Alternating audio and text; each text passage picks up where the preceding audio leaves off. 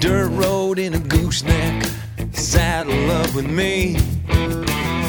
Dry land in God's country, crops far as I can see. Headlights on both ends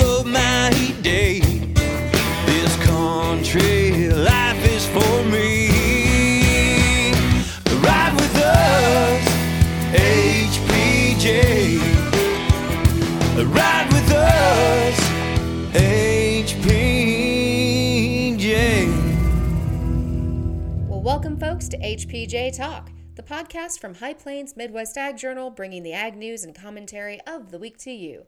I'm Associate Editor Jennifer M. Latzke, and I'm joined by my colleague, Associate Editor Kylene Scott. Hey, Kylene. Hey, Jenny. I really hope you guys had a meaningful Memorial Day weekend. What did you all do? We went to a wedding in Hays on Saturday, and Sunday we came home and didn't really do anything. How'd the kids like their uh, like a wedding? Did you did you take the kids? yeah, the kids went. It was my my cousin. He got married on the Fort Hays campus up in one of the the ballrooms, and Oh, neat. the boys were. I think it was in the union, the student union, or whatever they Memorial Union or something they call it. I don't know. It's not my university. I don't know the buildings, but it's it was a pretty campus, and they had a softball theme for the wedding Oh, okay. because I like to play softball. So, quick, quick little tidbit. Usually, most unions on the campuses are memorial unions because they are memorials to the students that went off to war. Usually, either World War One or World War Two. really, Yes. did not know that. Mm-hmm. Now you know. Isn't that fun? Yeah, it was a beautiful building, and it rained while we were at the reception, and then we were lucky enough to avoid the rain going home. Oh, wow. You just wiggled in and out, didn't you? Yeah.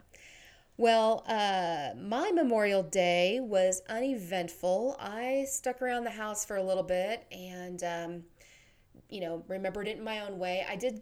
I was back home for the Bill Snyder 5K and half marathon. Let's not get excited, people. I did the 5K with my friends, not the half marathon, because um, I don't run. I walk it. You're technically supposed to run this uh, 5K. Uh, yeah, no, we we made shirts that were matching shirts that had a little turtle on the front that says "I'm running," and on the back we added the hashtag Turtle Herd. and you know it's a good day when you can get Coach Bill Snyder to smile at a group of middle-aged women wearing turtle shirts that say Turtle Herd. Did he have any comments about the about the shirts? No, no comments, but a, a chuckle and a, and a smile and a nod. Does he does he say much when he's at these events like Not this? or- really. Not really. Um, he's just very, very, very gracious to take pictures and sign autographs for whoever, for however long that people are there, especially if you're a runner or if you're a participant or a family member. Um, little kids, he's just always been so warm and generous when it comes to his time and the family. He That's really is. cool. Um, I don't think I've ever seen him with a handler, a university handler. Never, not once. Well, he probably doesn't need one. He's he's, he's trained. He doesn't need a handler. Well, no, not for him though, but for crowd control. You know, I've I've seen um, other universities with their coaches. There's usually somebody around them that's like, "All right, now we have five minutes, and the, your five minutes is up." I've seen some of our elected officials with handlers that are with multiple handlers. multiple handlers. um, Coach Snyder, though, comes out with, uh, well, this year it was a paper cup, but I, I tell the story about one year he was at the finish line, and I think he was holding one of his wife's good china cups full of hot of coffee in the rain, and it looked like one of those, you know, really high end, pretty, pretty matching sets, like those never leave the house. except with Coach. except with coach. and when we were taking pictures, I said, I, I kind of chuckled and I said, I bet your wife wants that cup back in one piece. And he just kind of grinned. um, but yeah, Coach Snyder's always really, really warm and inviting. And in this year, the 5K, we didn't break any land speed records. We are a herd of turtles, however. But we do that as a group of women. We get together. It's our girls' night out. So instead of going out and raising a ruckus, we go and we get a hotel room and this year we didn't even make it to Aggieville for supper. We um, my friend and I we went back to the hotel room about 6:30 with every intention of taking a quick nap and then off to dinner, you know. We took a nap and then we fell asleep. Wore you out. we were just plumb wore out. but on the way home, we went and saw, we went out to Tuttle Creek to the dam to go and see the height of the water at Tuttle Creek. And oh my goodness, Kylene. I noticed just a little bit ago they said they were going to start releasing the water today at two o'clock. Yeah. You know, there's a lot of people that will second guess the Corps of Engineers, but I tell you what, they have decades of hydrological information at their fingertips. They understand the terrain better than anybody. They're doing the best that they can with the information that they have in front of them. So, you know, my hats are off to them for making the decision to open when they open. Um, they're doing the best they can. And if all that flood control wasn't there, it'd be a whole lot worse than it than it is right now at this moment. So, That's just it. You know, when these things, when these dams were built back in the 50s, this is out of the modern memory of a lot of people. You know, the old timers remember when um, the rivers would flood on a yearly basis. Um, it's much, much better than it ever was back then, I guess. So, my parents have a pond, and we call it the dam because it's a dam that's blocking the creek to the, and it makes a pond.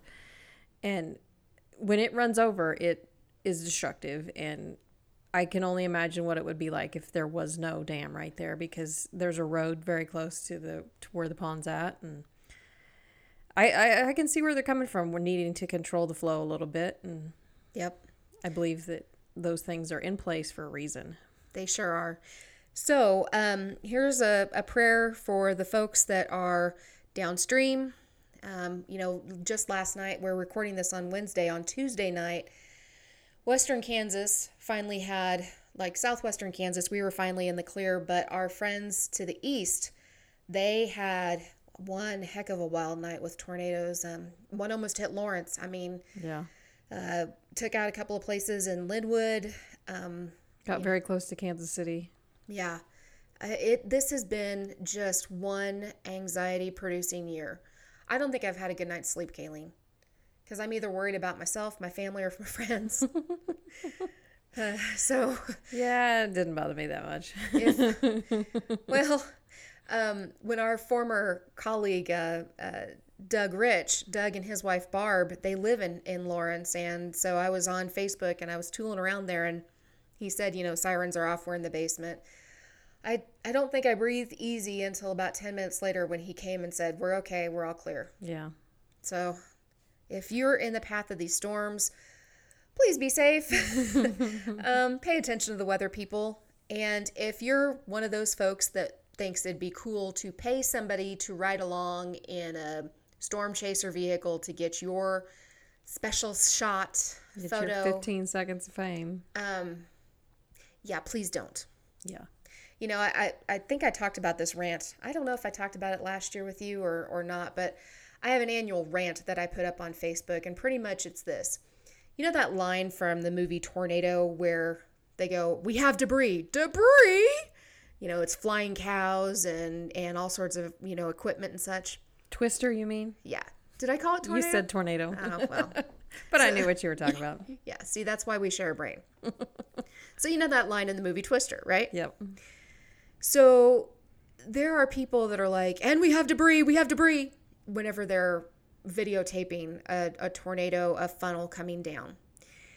That debris is somebody's family, is somebody's property, is somebody's future, is somebody's past, all wrapped up in that. Mm-hmm. So it's not a joke and it's not something that you go and, and tour and take pictures of. Frankly, that's just that that's just ghoulish and no. There was a post about it had a, a screenshot of all the storm chasers chasing this particular storm in Oklahoma last week and you couldn't see the line that represented the highway in this screenshot because there was so many storm chasers.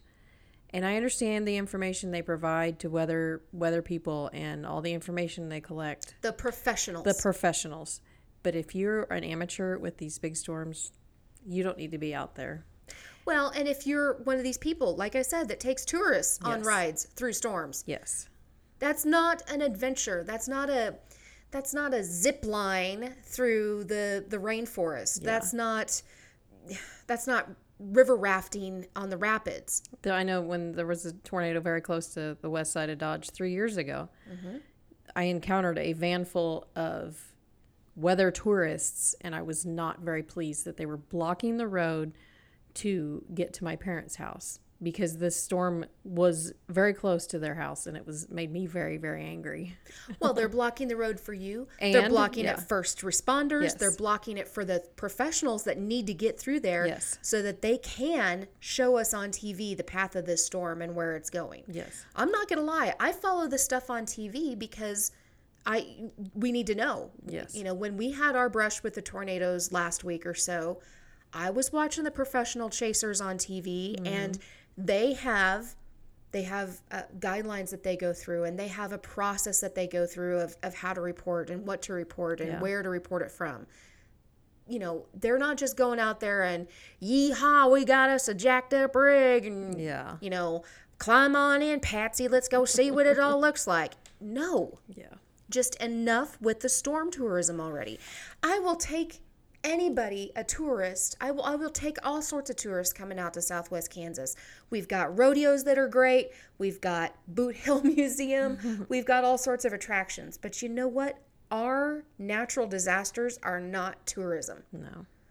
So there. I've She said her piece. I have said my piece. I have counted to 10 and stamped my foot. Don't get her started. I don't rant a lot, do I? Sometimes she gets on one. Well, this one was yeah. Uh, let's see here. Um, we are still in the middle of some rain predicted for the rest of the week, right, Kylene? Yeah, but the chances are very small compared to what they were last week and earlier this week. So, So, how that affects us out here in farm country, Kylene, you've got livestock. How are the livestock handling all of this rain? well, ours aren't, I mean, our horses aren't pinned up, they're turned out. So it's not as hard to do chores in the evening and feed. So that's a good thing that they're turned out. But if you need to put out a bale, if you need to go, you know, fix the water gap, it's, it's, it's kind of a process just to get through the mud sometimes. Well, and by putting out a bale, she's talking a big, giant, round bale of hay, not just, you know, one of those dainty little small square bales that we get. You've got to use equipment, and equipment gets stuck in the mud. You get stuck in the mud. Horses get stuck in the mud. Yeah. Um, mud's not all that good. Don't get me wrong. We appreciate the moisture. Yes. Um, but We when we just get don't need it all at once. you get three years worth of rain all at once it's kind of tough you know for for crop guys right now we've talked a lot about prevent plant 19 here's the thing if you're not in agriculture there are there is a certain window that you can get the crop into the field and we have to hit that window in order for the crop to have enough time to grow so that it is at the right stage at harvest and the right timing of harvest yeah. if we get it delayed into the ground, we delay harvest at the back end. Um, if we plant the wrong kind of seed, we could have we could wind up with a train wreck at harvest at the other end. So that's one thing that the guys are are paying attention to. We also have deadlines for crop insurance that we have to meet in order to get the crop into the ground, and those are coming up quick, fast, in a hurry. Yes. Um, there's some estimates right now in, in the corn belt that they are, what is it, 80% behind schedule? Somewhere yeah, I think around, that's the number I saw. yeah, somewhere around 80% behind schedule. That means they have 80% of the ground that should be planted right now that has not even been touched yet. It's not dry enough to get in there with the equipment to plant the seeds. That's going to be a big problem for those communities. Yeah, I saw a picture on Twitter yesterday that it was a farmer in Illinois that had taken a picture of his neighbor that had left the tractor in the field with the planter, everything's still attached, and the corn behind the planter is up and growing, and he wasn't able to finish the field because it was too wet. Yeah. Um, this season is going to be a challenge for our farmers and ranchers. So, if you're out there and you're wondering, you know, what's the big deal? I thought you all were praying for rain. Well, yes. um, this has filled some ponds, shall we say. But at some point in time we kind of need it to dry up and and I'm looking at my wheat guys right now that are at least a month out till harvest. It's going to be June 1st this Saturday. Usually we've got a lot of combines heading into this town by June 1st and everything is delayed about Yeah.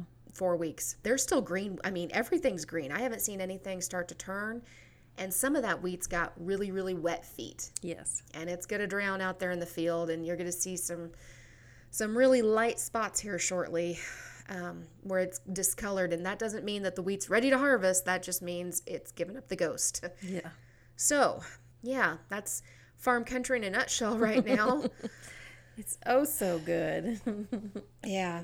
Well so if you're in the shop or in the farm office like we said last week and you're catching up on your podcasts thanks for joining us. Thanks for riding along with us And uh, we'd love to hear from you about your delayed planting and just what you're doing to fill that time. So maybe you got an art project in the welding bay or you're working on that honeydew list. I saw on Twitter the other day a gentleman was building a deck and building uh, uh, steps to his front part of his house. um, he's going through the honeydew list before Yep. he hits the field. So that's one good thing, I guess, about the rain.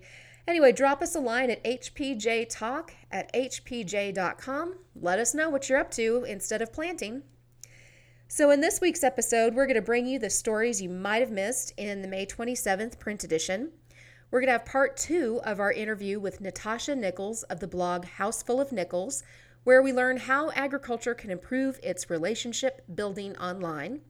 And then, of course, Kylene's going to bring us the latest on grain markets, and we'll have some final thoughts. So, if you're one of the lucky ones listening to us in the tractor cab, be safe out there. We know you got to get it in quick, but be safe. And if you're waiting out the rain in the shop, we're still thinking of you and praying for some drying winds. And thanks for choosing to ride with us on HPJ Talk.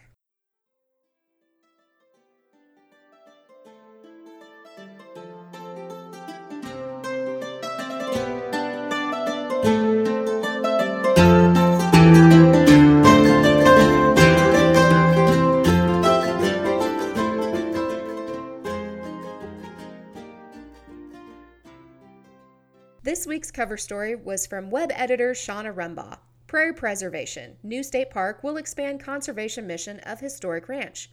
Shauna writes about the development of the Little Jerusalem Badlands State Park, the newest park in Kansas, which can be found in Logan County.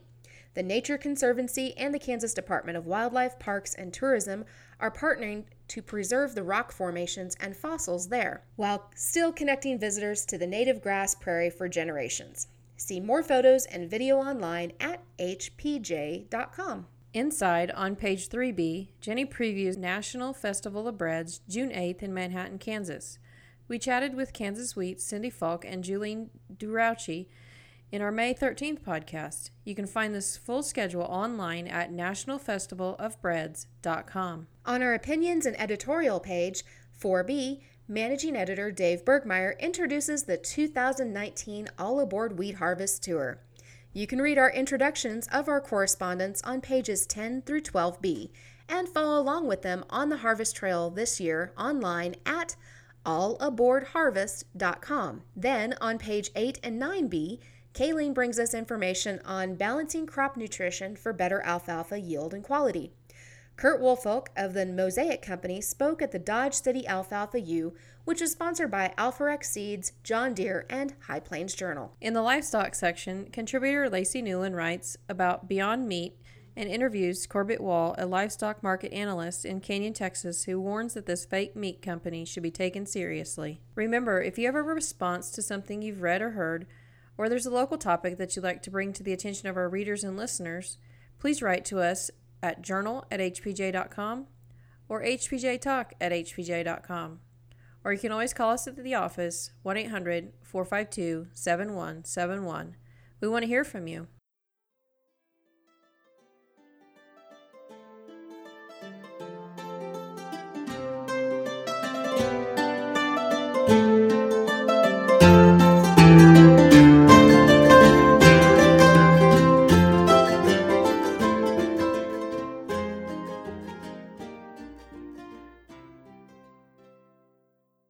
Last week's episode, we introduced you to Natasha Nicholes of the blog Houseful of Nicholes.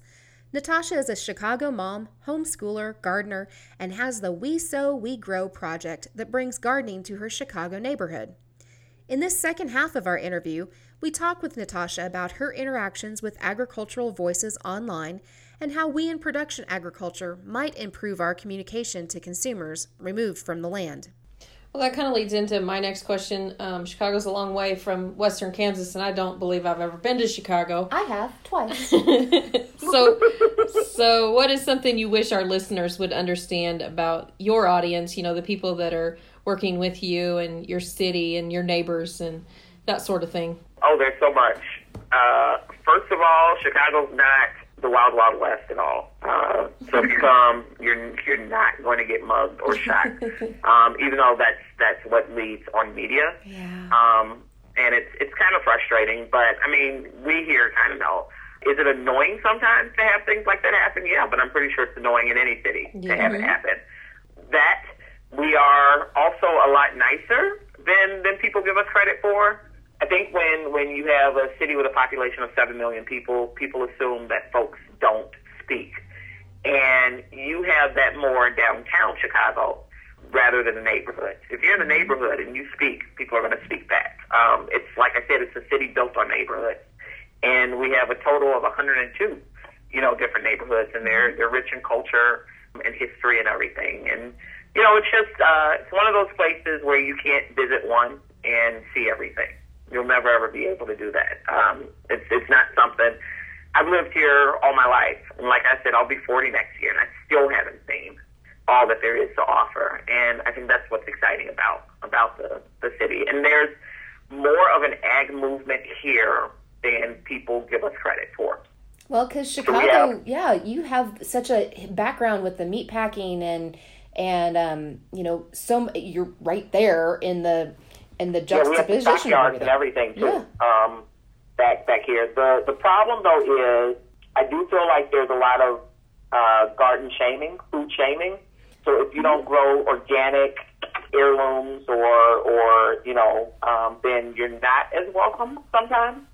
That's that's a feel that I get. Like if you don't shop from farmers markets where all of the farmers free range and you know whatever Colin the Uh, chicken got a story read to him Yeah. every day at three. yeah, yeah. So people kind of look at you cockeyed, and then there's me, you know, who will let people know. Okay, first of all, nothing on this farm is GMO because I can't buy it. so that- there's the thing, you know, and and nothing. So when people say GMO free on their urban farms, they're just saying that it's it's not like they can get GMO seeds at all. So if you you understand that, you understand a lot.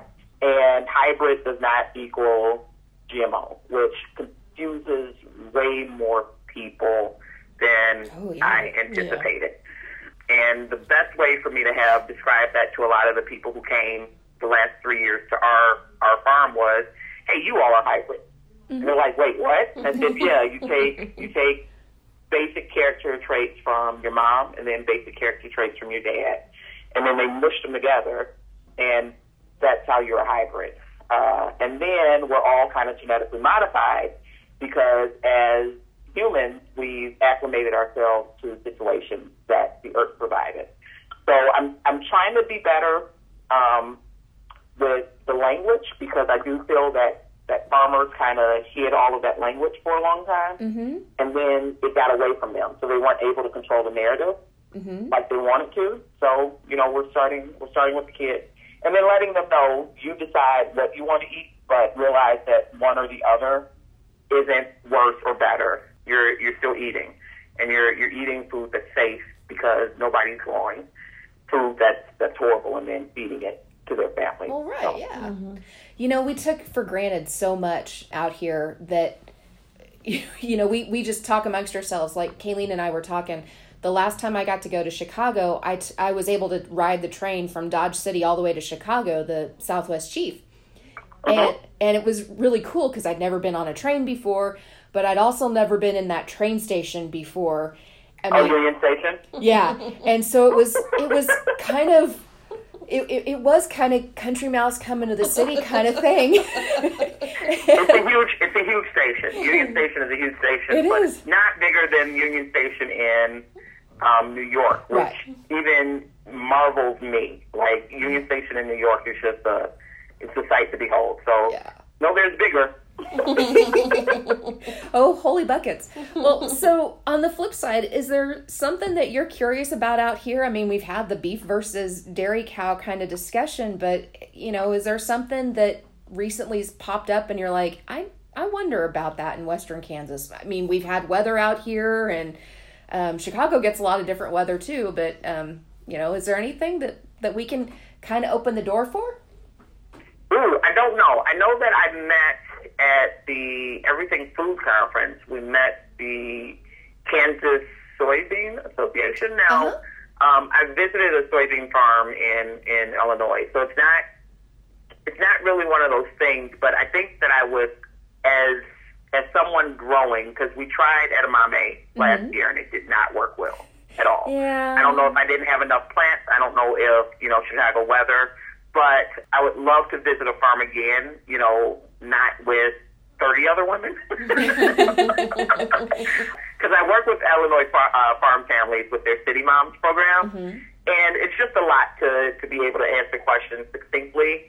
You know, for thirty different people. So you know, I give them credit, but it would be nice to visit a farm again because I know that they just did a tour with several uh, several bloggers. So I followed that a little bit. You all may also be well.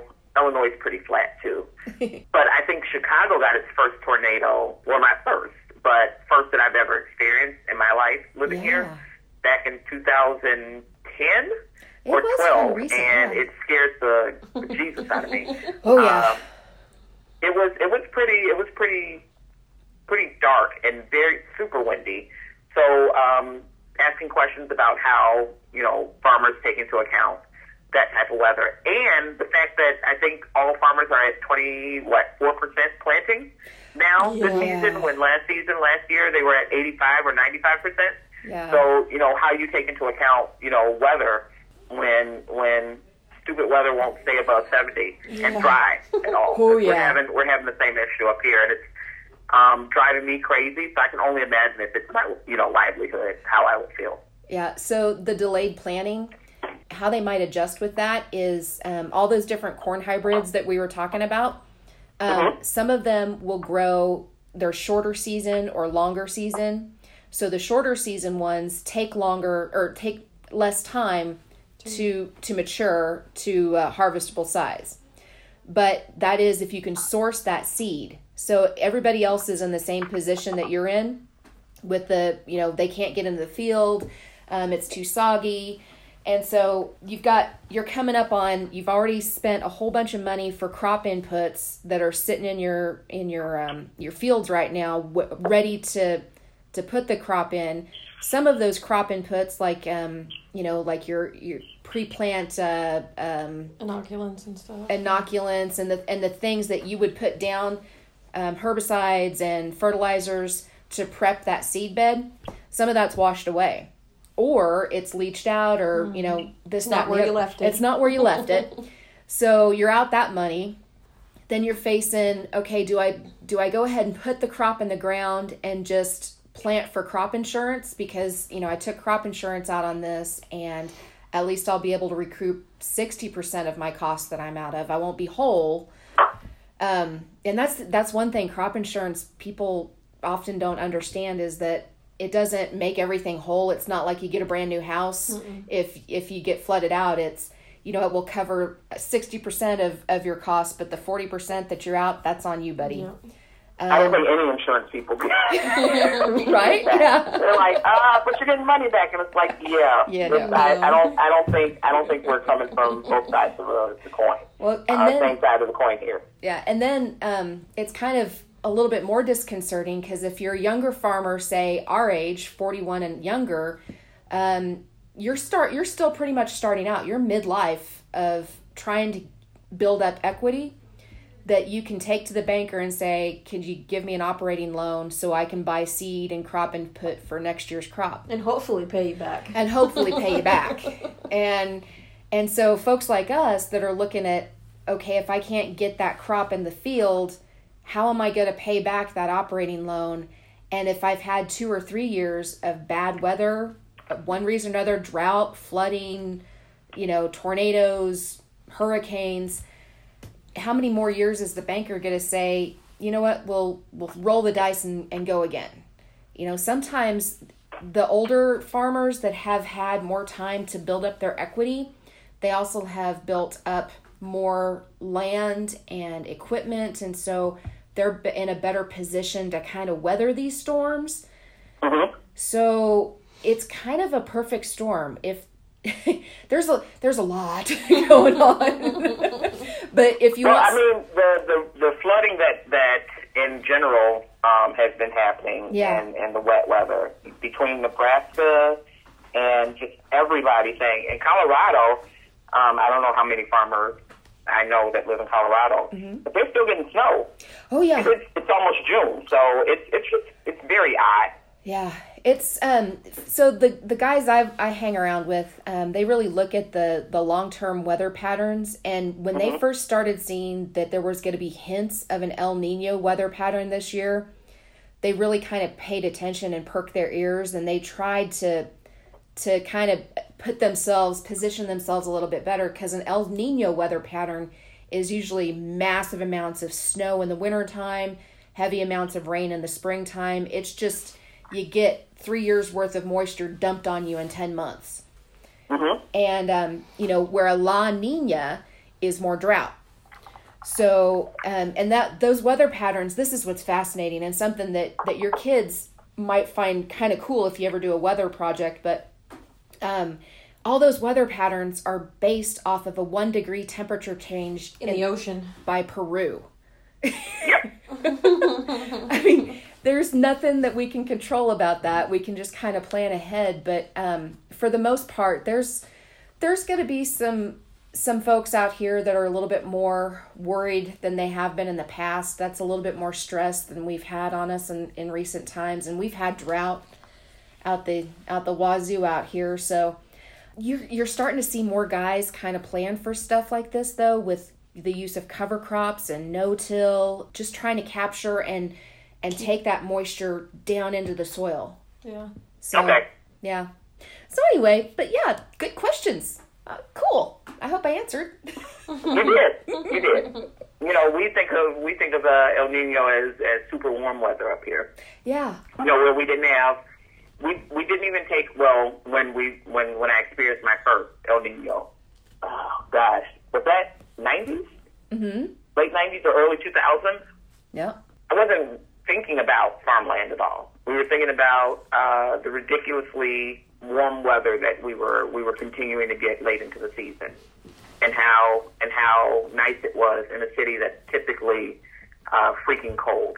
yeah Um, so it's it's it's those connections I think that are important too to to discuss where degree temperature degrees fluctuations uh, affect every kind of like when they say you know if a butterfly flaps its wings somewhere it can Yeah. change everything. mm-hmm Um, it's one of those things, and we might actually do a unit with with the school that we're connected to with the with the farm. So that would be interesting to do. it's kind of It is kind of cool. it is kind of fascinating. The first time I, you know, really understood it, I was in college in an in an ag science class of some sort, and it kind of blew my mind. I'm like, wait, wait, wait, wait, wait.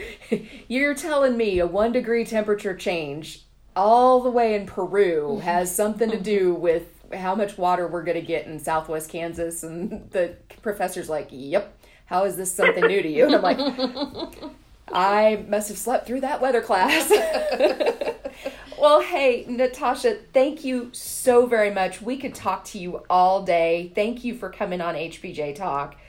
Now, Thank fo- you for having me. Aw. Now, folks, if you want to catch up with Houseful of Nicholes, you can visit Natasha's blog, Houseful of Nicholes. That's N I C H O L E S dot com. You can follow her on Twitter at Natasha Nicholes, or you can catch up with the We Sow We Grow page on Facebook. Um, I joined the other day. I, I hope I answered a good question. I always worry. I have to go back in and see. We've been doing we've been doing a whole lot, and the questions are coming fast and furious now because everybody's getting stuff in the ground. So yes, come in and join. Join us. Thank you for what you do, Natasha. And maybe on your next family road trip, you can come out this way and we can show you the kiddos High Plains agriculture. And we may even have a few connections we can pull to take you out to a feedlot if you want. Oh, nice. I know, right? Um, that smell is money, we promise. Uh, yeah, I've, I've been the one in Omaha. Um, that was that was. Uh, I took a um, photo. I'm it actually around this time, a couple of years ago, where the the cattle looked like a rock band. They're staring directly directly in my camera, so I'm going to have to reshare that. They're Um, about to drop the know. sickest beats. Thanks, Natasha. Hey, we'll see you on the Twitterverse, okay? See you there.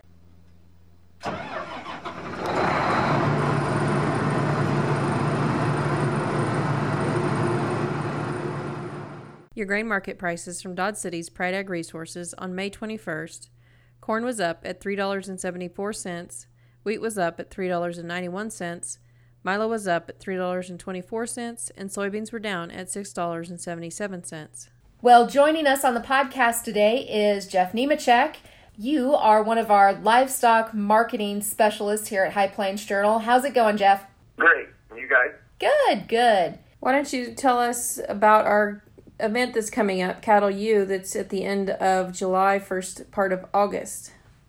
You bet. Yeah, Cattle U is an event that's coming up uh, July 31st and August 1st there at Dodge City uh, in conjunction with Dodge City Days. And it is a uh, event that is an educational based event with a trade show. And uh, basically, producers can come and gain practical and useful uh, learning techniques uh, to hopefully impact their bottom line. That sounds like a lot of fun. So, you've been on the planning committee. What is something that you're looking forward to when it comes to Cattle U? Sure. One of the things that I, I really uh, want to sit in on is uh, our marketing panel, and uh, we have uh, several of the uh, top managers from some of the sale barns in our area that are going to sit on the panel and, give guys uh, a chance to know what they need to do to get top dollar of their calves when they bring them to the farm. You know, that's going to be an, an interesting panel because you're going to have the folks right there that are, um, you know, behind the scenes. They see a lot of cattle every single week come through their barns, and they can be the the best judges of some of the trends that we're seeing out there and how you might capture that trend and, and capture that value, right? You bet. That's that's that's what I'm really looking forward to. You know, I talk to several of those guys on a weekly basis, and uh, you know, just to sit down and, and let them talk and answer questions. Uh, that's what I'm really looking forward to. That sounds like a lot of fun. Yeah, and they're all such big personalities. It's probably going to be entertaining too. Well, So, I if, if I've heard right, um, we're going to have Jerry Nine on that paddle, panel, right? yes, ma'am.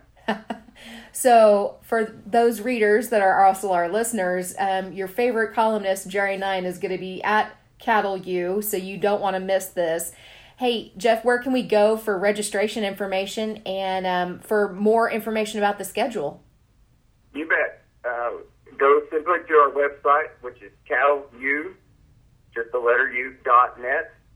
So C A T T L E U dot net. Or you can reach us at our 1 800 number, which is 1 800 452 7171.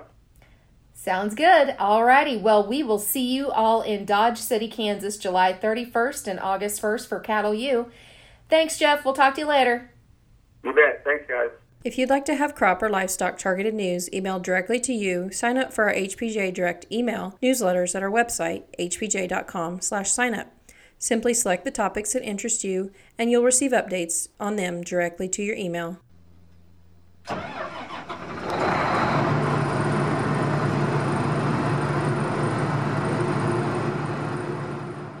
Next week's print issue of High Plains Midwest Ag Journal is our beef issue, with a story previewing our upcoming Cattle U July 31st and August 1st. Be sure to watch for that in your mailboxes June 3rd.